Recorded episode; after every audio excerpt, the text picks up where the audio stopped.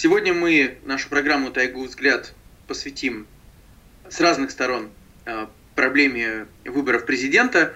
А, с одной стороны, у нас есть шокирующее признание главы ВЦИОМа, главного государственного социологического пропагандиста Валерия Федорова о рейтингах президента. И, кстати, он дал интервью почти всем федеральным СМИ. Я предлагаю это отдельно обсудить, эту деталь. И во-вторых, а, у нас очень активные наши читатели, пользователи, зрители задают вопросы про ответственность за фальсификации на выборах. Мы обязательно тоже на этом остановимся. Ну и вот только что мы с тобой обсуждали про а, некоторые особенности пенсионной реформы, которые сейчас пытаются сделать. В принципе, тоже можно это обсудить. Вот. Давай начнем, наверное, с э, рейтингов, потому что это такая... Она не была почти в топе Яндекса, понятно почему, потому что не все, не все тиражировали эту тему.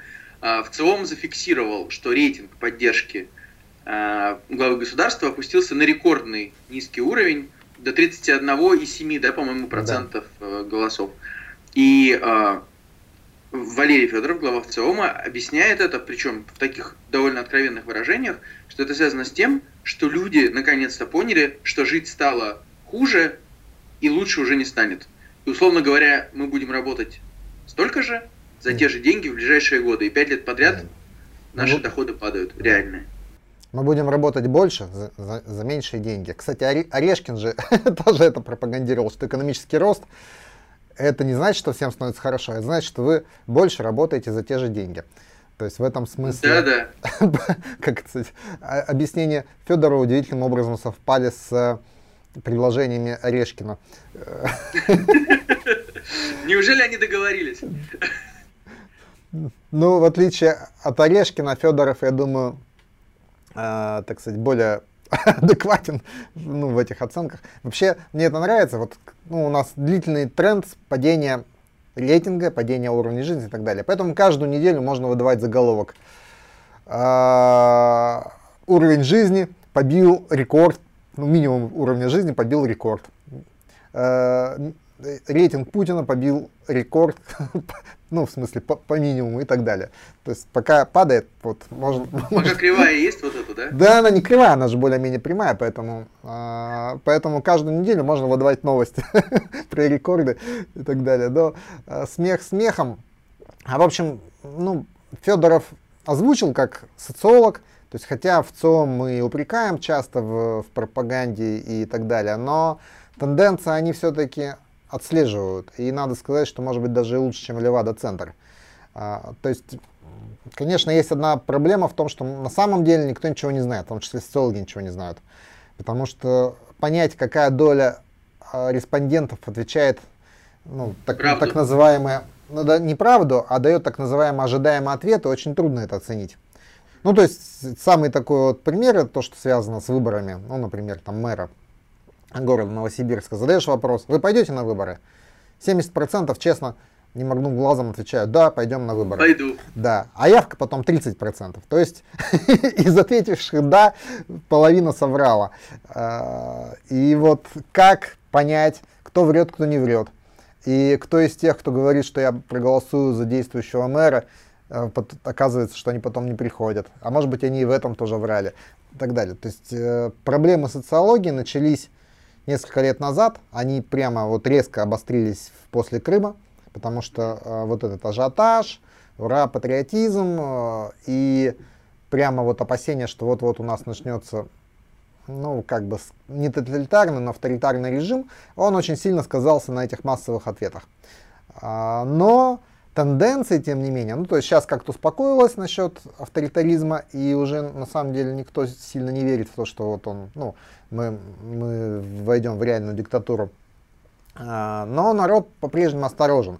Но тем не менее тенденции отслеживаются. То есть понятно, что если а, в ЦОМ фиксируют снижение а, уровня доверия к президенту, то значит ну, это снижение реально есть. Вопрос на каком уровне, там 31% или 25%, ну, вряд ли, вряд ли есть люди, которые доверяют Путину, но говорят в целом, что не доверяют. То есть, то есть реальные цифры вряд ли больше тех, которые озвучила. Да, да. Но, но, но, но тенденция понятна.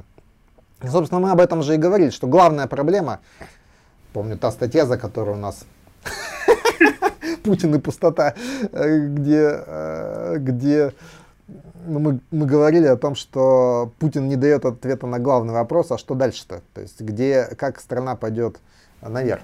Ну, собственно, ну да, образа будущего не существует. Да. Не, ну и администрация президента это тоже понимает. То есть и Путин тоже понимает. То есть отсюда возникли эти нацпроекты, э, которые называются прорывными и так далее. Но народ в них не поверил. То есть, угу. чтобы в них поверить, нужно, чтобы ну, где-то началось движение, где-то вот ну, эти прорывы действительно возникли. А вместо этого приходит сообщение то о сокращении производства на Чкаловском заводе на нашем, то, то еще что-нибудь, чем-нибудь, то о пропадении жизненного уровня, то очередной налог, то мусорная реформа, которая приводит только к увеличению платежей, но ничего вроде так не меняется. То есть мусоросортировочных да, заводов ну, не мусор возникло. даже не сортируют, не то что перерабатывают. Да, а тем более, что после того, как его отсортируют, его некуда будет девать все равно, потому что перерабатывать не умеют. А, да. То есть это нужно создавать целую новую индустрию, и никто, конечно, не чешется. А, и слухи, которые доходят до нас, насекомых, внизу, так сказать, этой пирамиды власти, о том, что творится наверху, они тоже удручающие на самом деле, потому что э, говорят, что ну, что в правительстве людям уже стало вообще наплевать на реальность. То есть, что там внизу творится, как там. То есть, нужно две вещи. Первое, это хорошо как бы доложить начальству, ну, конкретно одному главному да. начальнику. А второе, читаться красиво. И э, мы видим вот эти, ну, эти проявления, ну, например, в виде Рогозина. Вот он Просто Рогозин отличается от более мелких и менее, так сказать, заметных чиновников тем, что те чиновники просто пишут доклады и отчеты. А Рогозин еще говорит в, пресс, в прессу.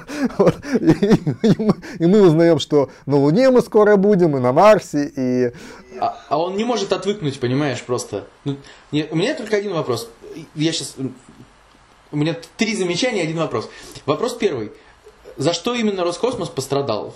ну, то есть, понятно, что нужно было куда-то пристроить Рогозина. То есть там же речь не о том была, что э, нужно там условно говоря, у Рогозина есть какие-то особые космические планы. Нет, его нужно было куда-то пристроить. Вот его пристроили в Роскосмос. Хотя могли бы в какую-то другую площадку. Но до этого он вооружениями занимался.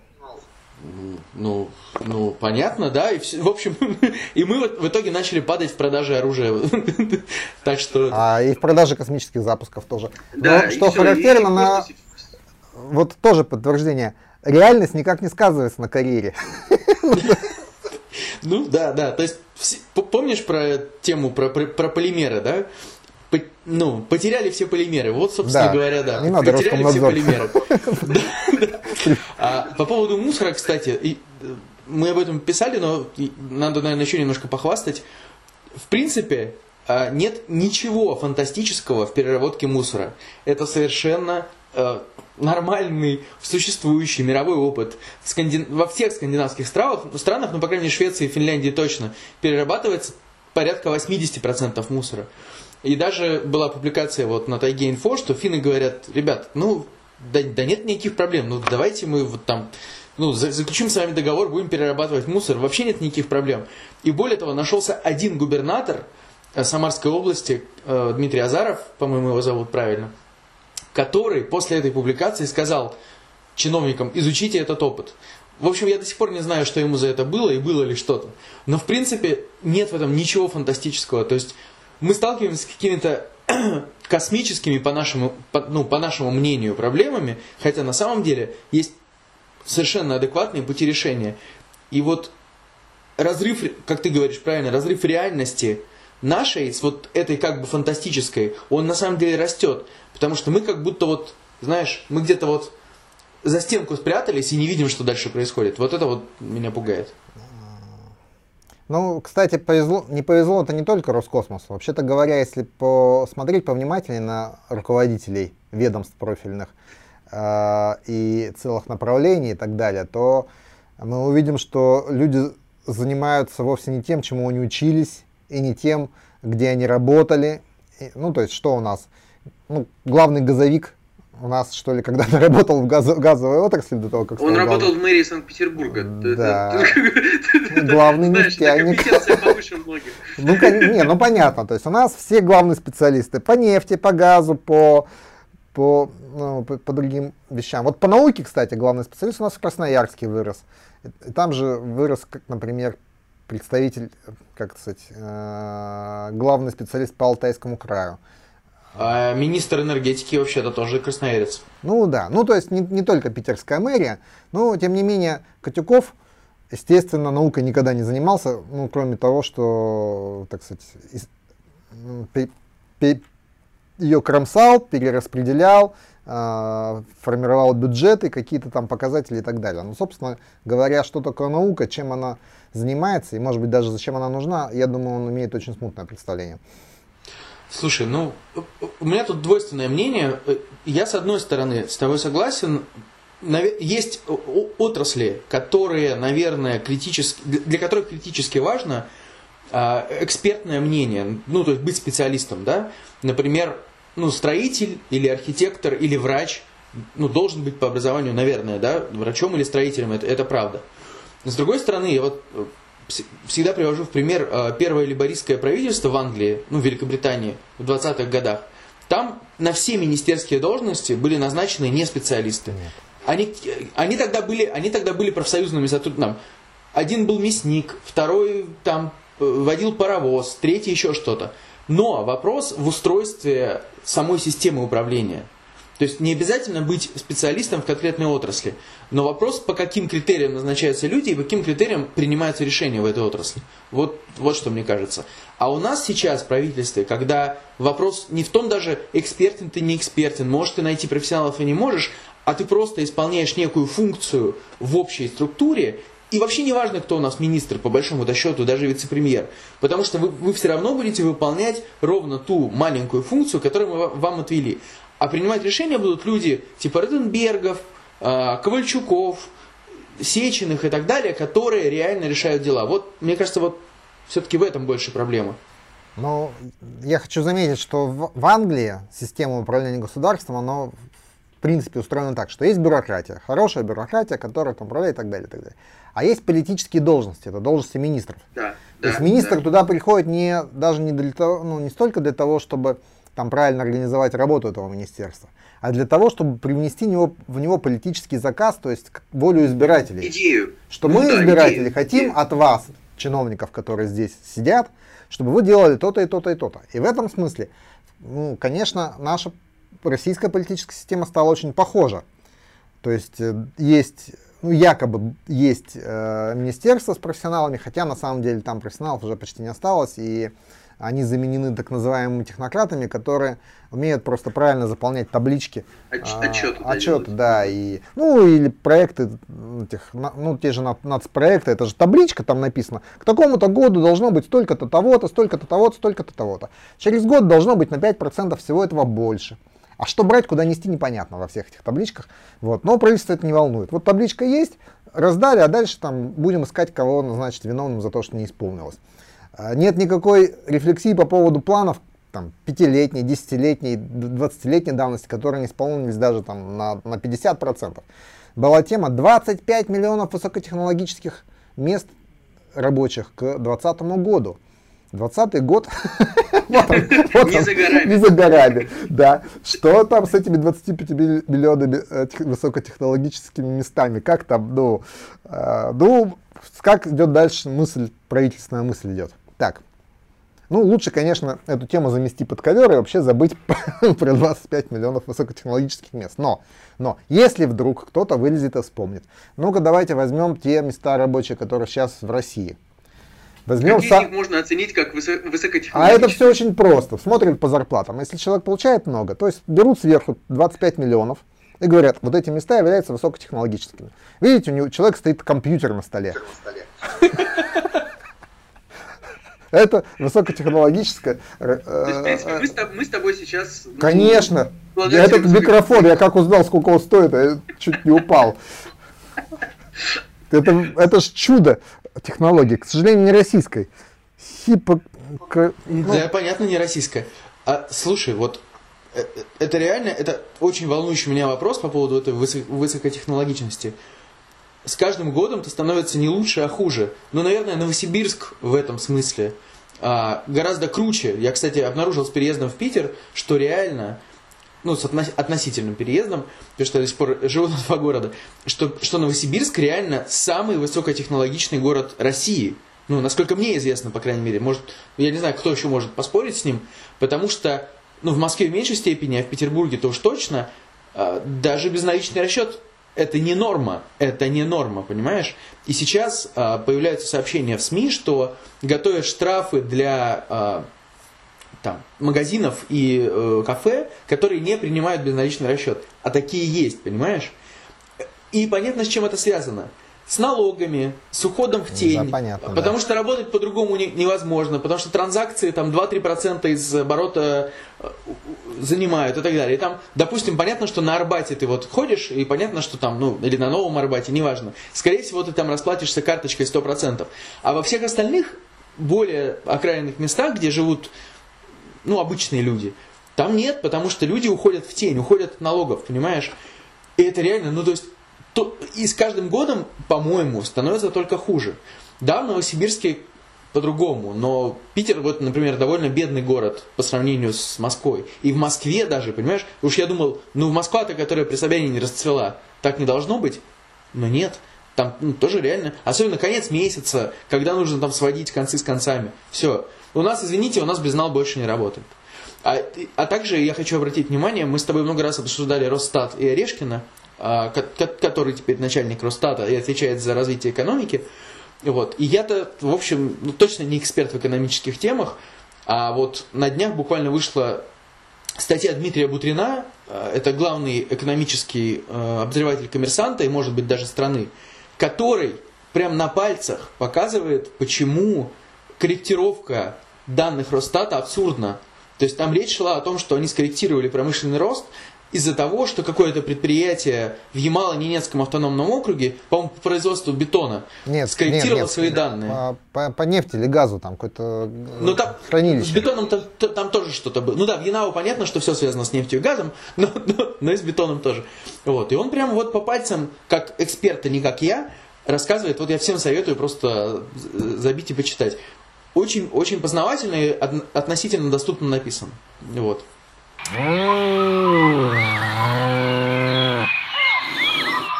Давай еще маленько про пенсии, а потом про фальсификации. Да. А, маленькая новость о том, что депутаты Госдумы хотят разрешить тем, кто с 1 января 2019 года заключит договор с негосударственным пенсионным фондом, будет, сможет получать вот эту часть пенсии, а возможно она останется единственной в какой-то момент, а, по старым меркам, то есть 60 и 55 лет. Но насколько я помню, за последние там 3-4 года все НПФ в минусе по доходности. Ну, то есть, условно говоря, вот я молчун, я не передал свою пенсию в, в негосударственную, у меня до сих пор в пенсионном фонде. И, насколько я понимаю, пенсионный фонд круче вкладывает деньги, чем негосударственные пенсионные фонды. Я в Сбербанк передал. А, ну, а, ты следишь а... за, ты следишь за, там на госуслугах же можно следить за твоим этим доходом. Я как человек, переживший 90-е, в 90-е было два правила. Правило первое, никогда не верь государству. Правило второе, пенсии не будет никогда. Поэтому, поэтому нет, не слежу. Этот, вот, а что Но кас... Сбербанк передал? Ну, я зашел, они говорят, а вот не хотите ли передать? Я говорю, давайте. Потому что мне ВТБ как-то не очень нравится. А, меньше, чем Сбербанк. Но я хочу обратить внимание, что, то есть если речь идет о законопроекте, касающемся вне, как сказать, ну, не, не государственных не пенсионных фондов, не, ну, и пенсии из нее же, то я вообще не понимаю, это что? То есть спасибо депутатам, они разрешили мне мои, моими деньгами воспользоваться чуть пораньше, да? Это же мои деньги, я их туда положил. То есть, вообще-то говоря, ну, могут быть совершенно разные пенсионные реформы. То есть, что за бред, почему на это нужно какое-то разрешение? То есть, почему не с 55 лет можно пользоваться, не с 50, если это мои деньги? То есть, э, Спасибо товарищу Сталину, в общем, за наше счастливое детство. Или имелось в виду, что именно пенсионные деньги, которые, ну, вот ты перечислял из, ну, из обычной пенсии, не, ну, в смысле, из той части, которая, э, как это сказать, ну, понятно, не добровольные взносы, а обязательные, да. То есть из, из обязательными можно воспользоваться? Да, да, да, да. Ну, да, понятно, да. Ну, это, это такая, такой маневр Типа, мы же вам дали возможность. Вообще, когда возникла история с пенсией, я не мог понять, что за, ну вот почему такая глупость. Ну, то есть они говорят, вот у нас есть проблема. Пожилые люди, вот кому там действительно много лет, 70, 80, они получают маленькие пенсии, на которые они могут прожить, а люди, которые помоложе, еще могут работать, они тоже зачем-то эти маленькие пенсии получают, вместо того, чтобы, значит, ну, начать их получать большими тогда, когда станут. Ну, вроде какая-то логика есть в этом. Mm-hmm. Но, ну, я там, писал по этому поводу, ну давайте разделим пенсию на три части. Одна часть это вот когда ты просто добровольно куда-нибудь вкладываешь деньги, копишь, копишь, потом получаешь. Когда хочешь, тогда и получаешь. Ну, понятно, твои деньги. Вторая, а вот то, что обязательные платежи, на, тоже на две части. Одна часть это пенсия по возрасту. И тоже все очень просто. Когда хочешь, тогда и выходишь. Хочешь 60 лет, но пенсия будет маленькая. Хочешь 65, она будет больше. Хочешь 70, она будет вообще хорошая пенсия. Большая, достойная и так далее. И третья составляющая часть – это пенсия на, ну, как бы по здоровью. То есть, когда человек уже не может, там, ну, грубо говоря, вот, то есть, пока человек ходит, сам себя обслуживает, вход, может ходить в магазин, там, стирать свои вещи, там, убираться в доме, это одна ситуация. Когда он лег на кровать и там ходит под себя, и, ну, и нужен кто-то, чтобы кто-то за ним присматривал, уход, памперсы, все, ну, там просто резко возрастает расходы на этого человека э, в разы. Там, сиделка 1000 рублей в день минимум. Ну вот. А, то вот в, та третья часть, вот как раз ну, как бы по такому страховому случаю, когда человек по здоровью уже требует, ну, когда ему требуется посторонняя помощь, и вот тогда платить ну, хорошие деньги, чтобы люди ну вот реально мы говорим, вот никто не забыт, ничто не забыто. Сколько стариков лежит днями в своем, извините, дерьме в России. Никто таких цифр не считал, но их много. Сколько людей там не, ну, вынуждены работать сначала на работе, а потом еще санитарами, с своими родственниками. Тоже никто не считал. Это огромная социальная проблема, о которой все молчат, потому что те, кто что-то может, они ее решают с помощью денег. А те, кто ничего не может, они и говорить, ну, как бы не говорить не может. Наш народ как был, так и остался великим немым в этом смысле. И вот огромные социальные проблемы, типа вот таких вот лежачих больных, либо типа умирающих деревень, в которых люди едят крапиву, но всем на это пофиг, потому что все, кто мог, все уехал, все уехали из этих деревень. Остались вот старики, которые ничего не могут. То есть Таких пластов в России полно, и они молчащие, их никто не замечает, потому что это не блогеры там посадили за по 282 статье. это, это что-то там ну, за пределами нашего взгляда находится. А, ну вот, я сначала эту мысль двигал, ну, как бы, вот такая простая миссия. А потом, ну, такая простая вот реформа, то есть зачем вот делать? Ну и каждый решает, хочешь в 60, ну мало, с маленькой пенсией, выходи в 60, ну с маленькой, хочешь в 65, ну с, с большой, выходи с большой. Но я вдруг осознал простую вещь, что если, не дай бог, в правительстве кто-нибудь прислушается к моей идее, ее реализует, то, то это получится так, что 60 это будет вообще микроскопическая пенсия. А 65 как типа как сейчас. Чуть-чуть, да, да, побольше. Да. Но все будут на меня показывать пальцем и говорить, что это я предложил. Что это ты виноват. Да, да. Поэтому, э, в общем, с этой системой лучше... Это как, ну, я тоже вспоминаю Наталья Пинус и а, Юли Колеватова искали место для мусорной свалки. И наконец нашли, там в ближайших километрах от нее никаких деревень нет. Но как только правительство это озвучило, те деревни, которые в пяти километрах от предполагаемого места, стали на дыбы, прокляли Пинус и Колеватова. То есть, ну и как, ну, в общем, Заметьте, кстати, что ну, мы эту тему часто обсуждаем, но каждую неделю появляются какие-то новые сообщения о том, что очередное поселение выступило против э, либо, либо полигона, либо мусороперерабатывающего завода, хотя я слабо в это верю, но мусоро, какого-то мусорного завода, скажем так. То есть, ну, эти точки будут появляться на карте и дальше, я прям уверен.